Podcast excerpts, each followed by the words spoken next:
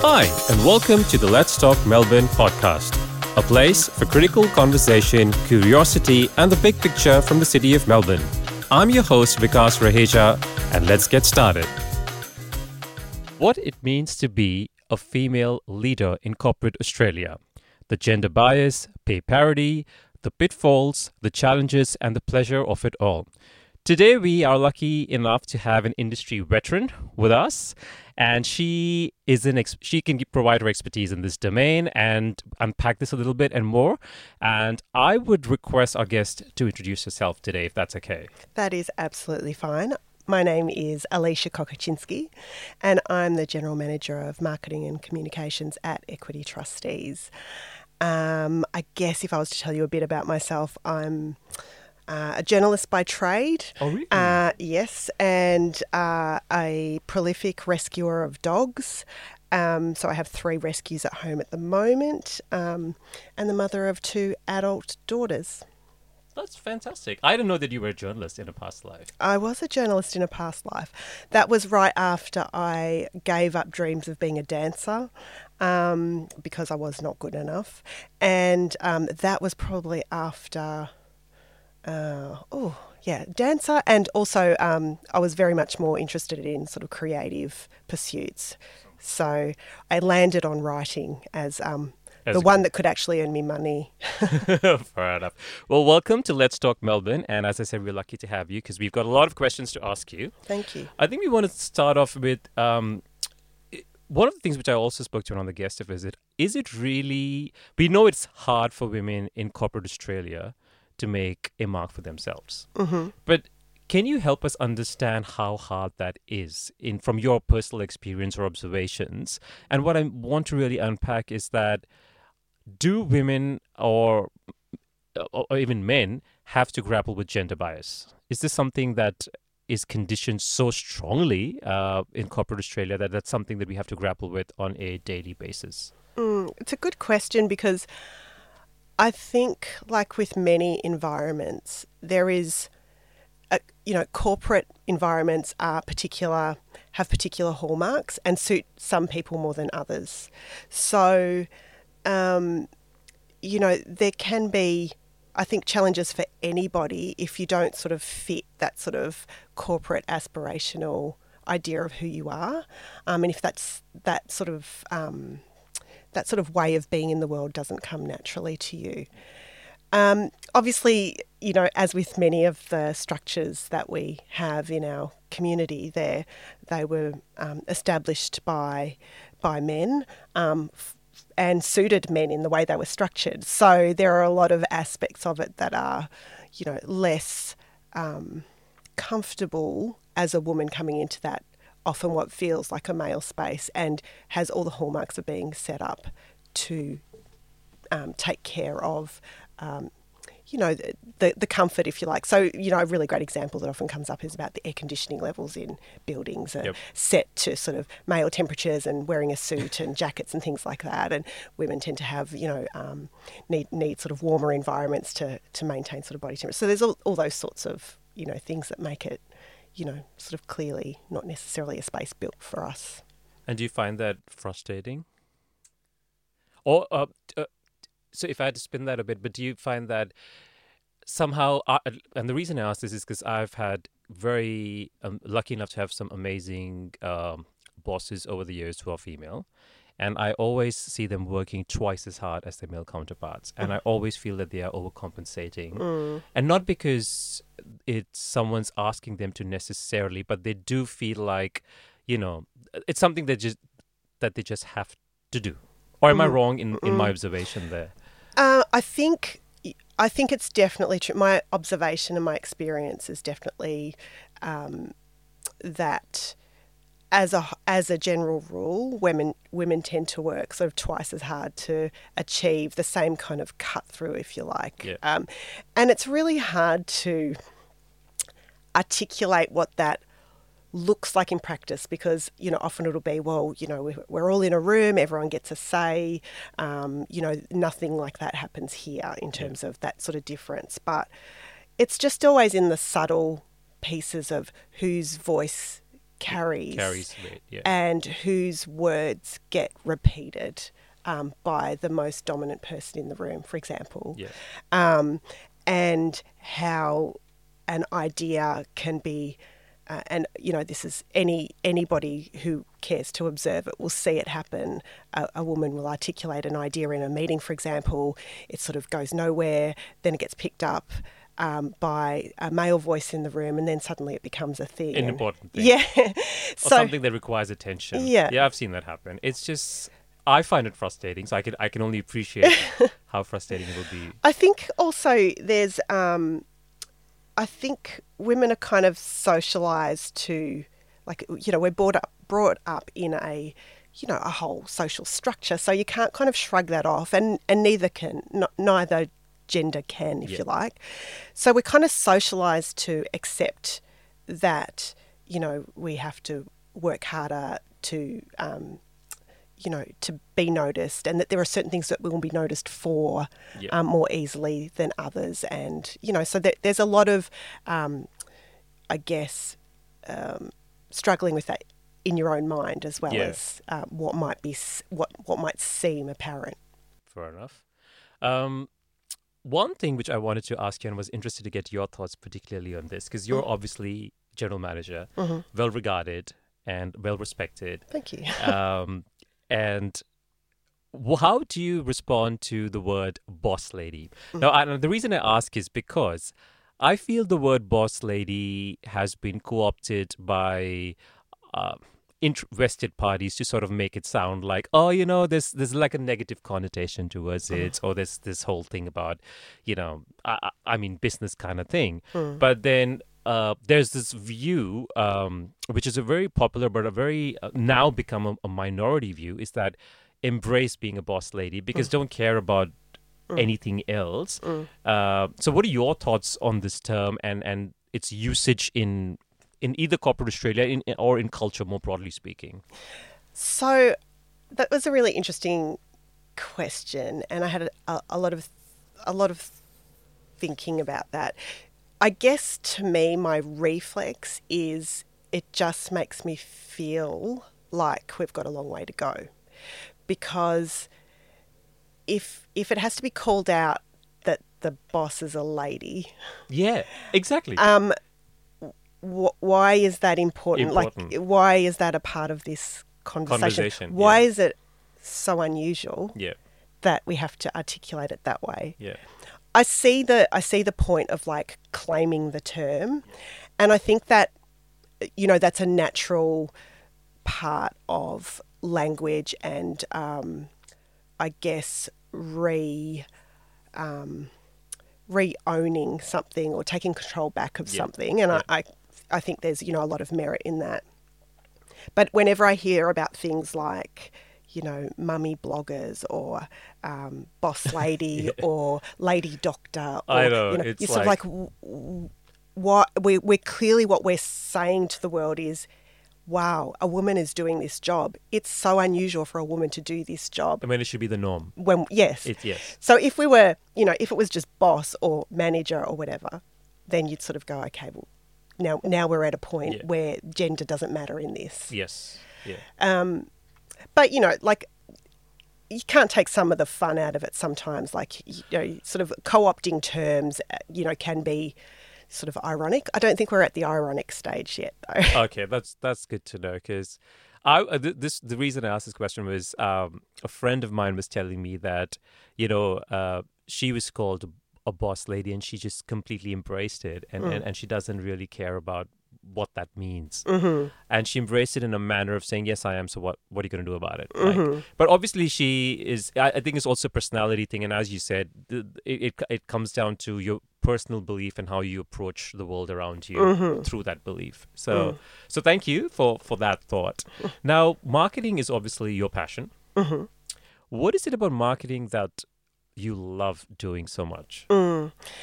I guess the the part of marketing that I enjoy most is the communication side of it, and for me, and the what the reason I've always been drawn to this kind of role and um, what kind of drew me to journalism as well was uh, the sense that I could translate quite well. So I, I see a lot of the role, and what it does is taking an idea and making it appeal or be relevant to a, a group or a, a, a group of people or Yep. a community that it's supposed to be targeting. Yep. And a lot of it is about translation. People will have an idea or they want to um, they want to convey something or sell something or um, pass on information about something. Yep.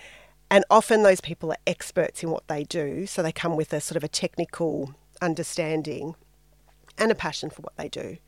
But the people that they're trying to get it through to are not necessarily, you know, well, definitely not in that level of sort of commitment to Yeah. whatever that topic is. And so it's about this sort of tran- this process of translation and how can we make this work? How can we make the group that we're trying to reach see this, have an open mind to this, and be willing to think about this? Yep. Um, and that's what I find fascinating about it and makes me constantly curious Yep. about it and interested in, oh, how are we going to solve this? We've got this highfalutin idea or an abstract idea or an idea that is not going to be important to many people. Can we make it? Can we make it Relevant. relevant? Yeah. How will we do that? Yeah. Where will we do that? Yeah. Who will we do that with? That's exciting. Yeah. And do you ever get um, nervous when you like in that space where you have to really um, distill information to communicate, and especially complex or hard information to communicate to all kinds of audiences? Mm. I would say that the thing that makes me most nervous is so I often feel, and experience has taught me that I'm often right, which Yep. is, you know, what happens with experience, yes.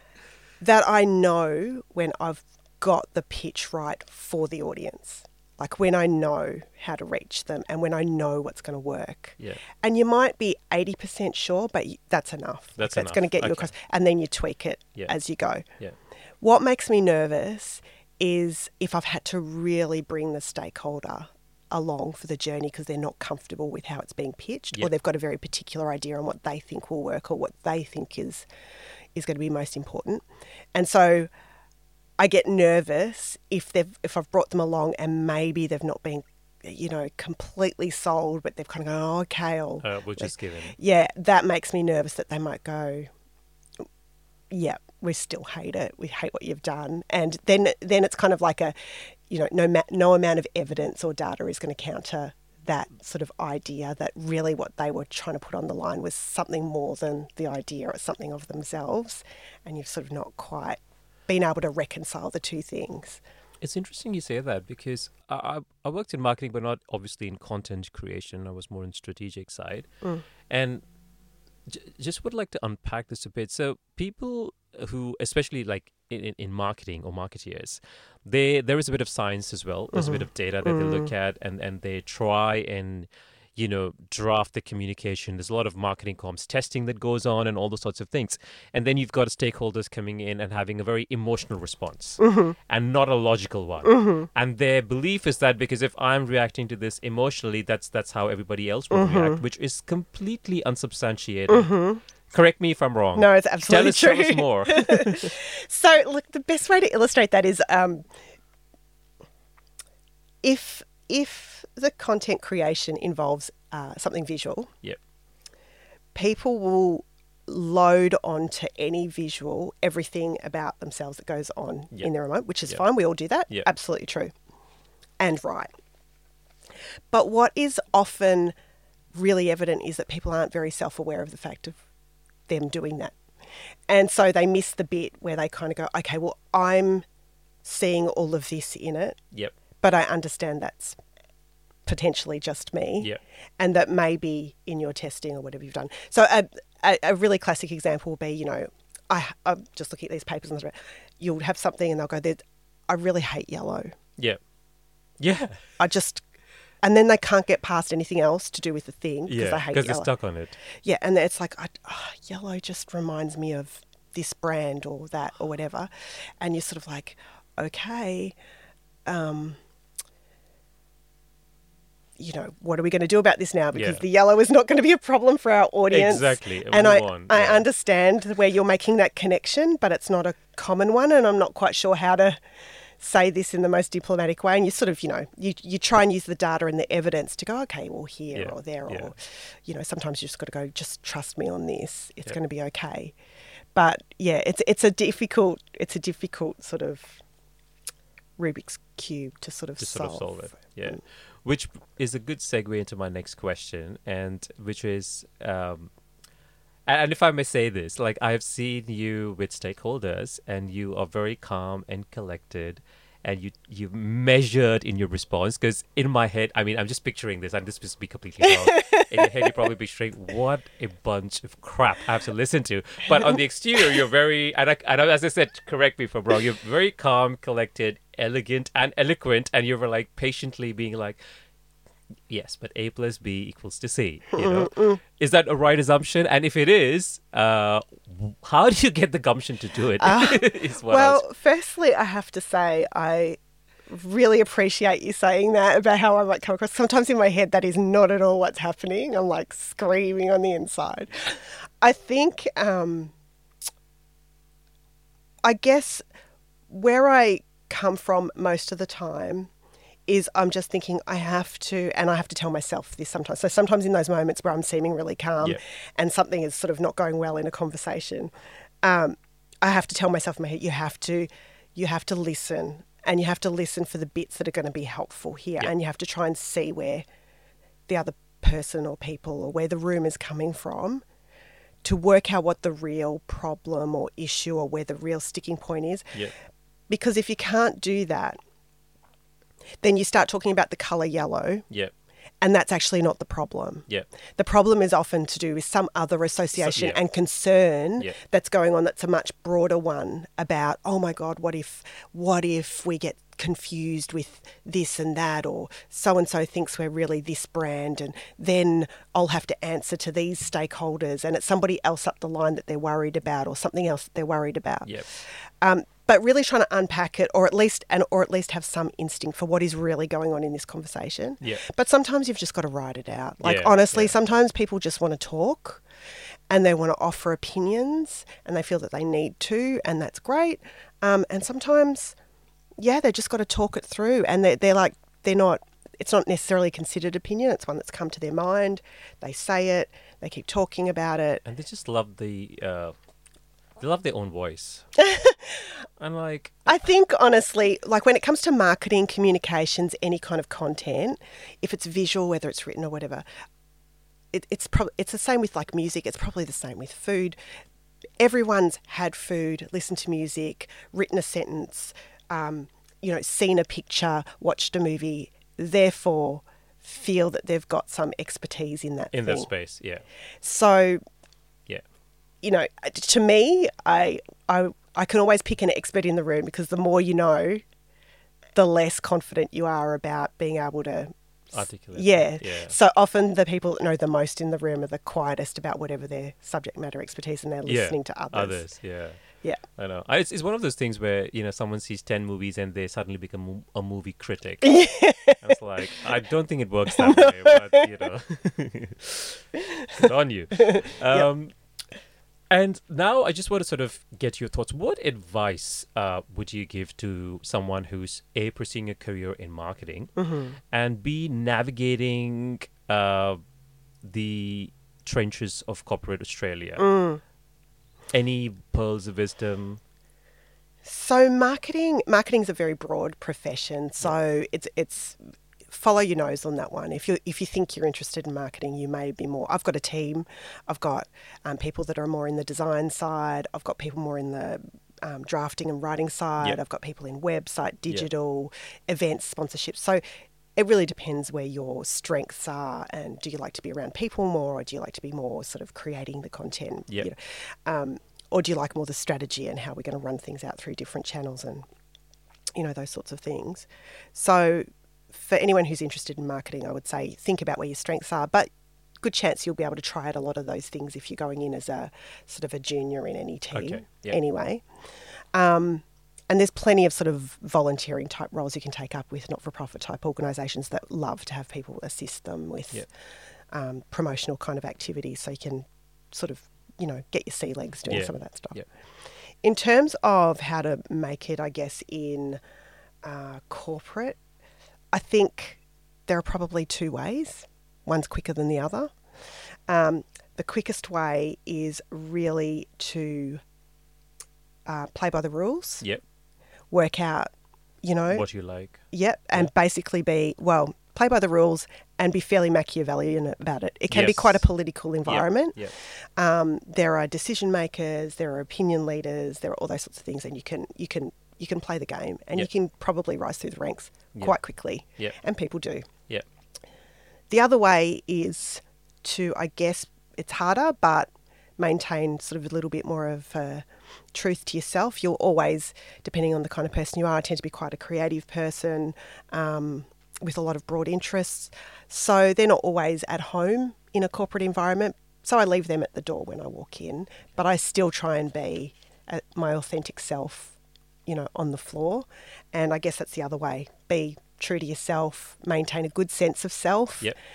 try not to worry about too much about the people that might have taken the other path and do a really good job Yeah. and and find your allies within the organization and work with them because there's some great people there that are To just like support you. Yeah, And enable you. that's Yes, right. yeah. That's right. That is excellent advice. Thank you so much for that. now, we're almost in the last final minutes of the podcast, and we ask all our guests two questions. What's the one thing that you love about living in Melbourne? Mm. I love that I feel at home here because I, am first generation Australian, and so I find the fact that I can walk around and feel at home and part of a sort of a broad, not just multicultural community, but diverse on all sorts of levels, Yep. um, and quite embracing of all sorts of um, difference, I guess. Yeah. Um, so I guess that would be the main thing that I love about Melbourne. I, I feel safe and at home. Awesome. And what's your anthem song? Oh, Do you have one? Uh, well, it really depends on my mood. um, so there's one that sometimes goes through my head when um, I'm having those conversations that are quite frustrating, but I seem calm, which is Yeah. great, which is um, Decepticon Yeah. by Le Tigre. Okay. Uh, which is quite a frantic, sort of slightly punky song. But Yeah. anyway, um, that's not usually my anthem. I would say Xanadu. okay. That's a very good song. Yeah. Madonna is my spirit animal, but Xanadu would be my anthem. That is a great combination. I've, a good one. There you go. Well, uh, I really appreciate the time uh, you've taken to come on this podcast and talk about it, Alicia. Thank you very, very much. And uh, I'm sure anyone who's listening to it will get a lot of value out of it. So thank you. My pleasure. Thank you. Thank you. We would like to thank our sponsors, Construct Mart and Flows Trading and Clearance Center, uh, and also let you know that this podcast has been recorded from Image Online Studio in Abbotsford. So thank you for tuning in. Thank you for listening, and please remember to subscribe to our YouTube channel and also follow us on Instagram at Let's Talk Melbourne.